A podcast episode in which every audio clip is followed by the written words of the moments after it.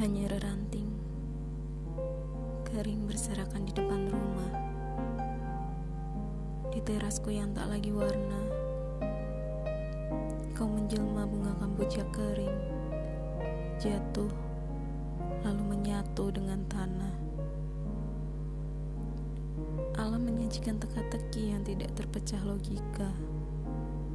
Takdir yang tak dinyana. Bahwa kepergian tak selalu diiringi kepulangan. Di awal September, rumah telah jadi dingin. Beku sudah tak bisa cair. Air mata hanyalah pengalih nestapa dari segala bentuk kehilangan.